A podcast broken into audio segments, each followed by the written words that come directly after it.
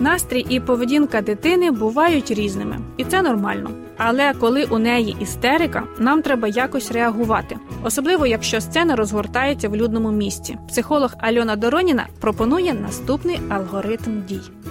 Перше заспокоїтися самому. В першу чергу батькам потрібно бути самим спокійними. Коли мама неспокійна, вона не може заспокоїти дитину. Друге встановити зоровий контакт із дитиною. Для того щоб вона перейняла цей емоційний фон дорослого. На це потрібно е, кілька секунд, ну наприклад, 30 секунд, просто подивитися на дитину, обійняти її і дати зрозуміти, що ви тут зараз з нею і ви її розумієте. Третє називати емоції дитини. Я знаю, що ти засмутився, я знаю, що тобі неприємно. Я знаю, що ти дуже хотів цю іграшку, але її не отримав.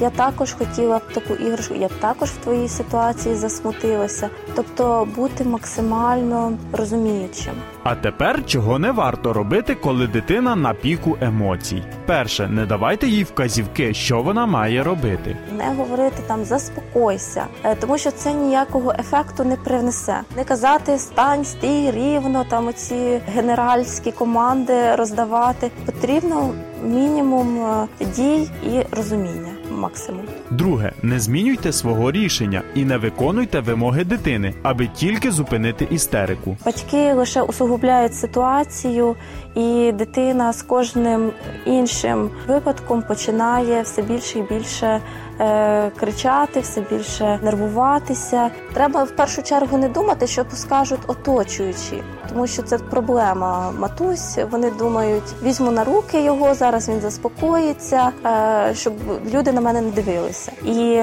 е, батьки не дають змоги їй самі пережити власну емоцію, тому що коли дитина навчиться переживати власні емоції, навчиться горівати російською мовою, тоді їй буде краще в дорослому житті справлятися із складними ситуаціями і правильно раціонально на них реагувати.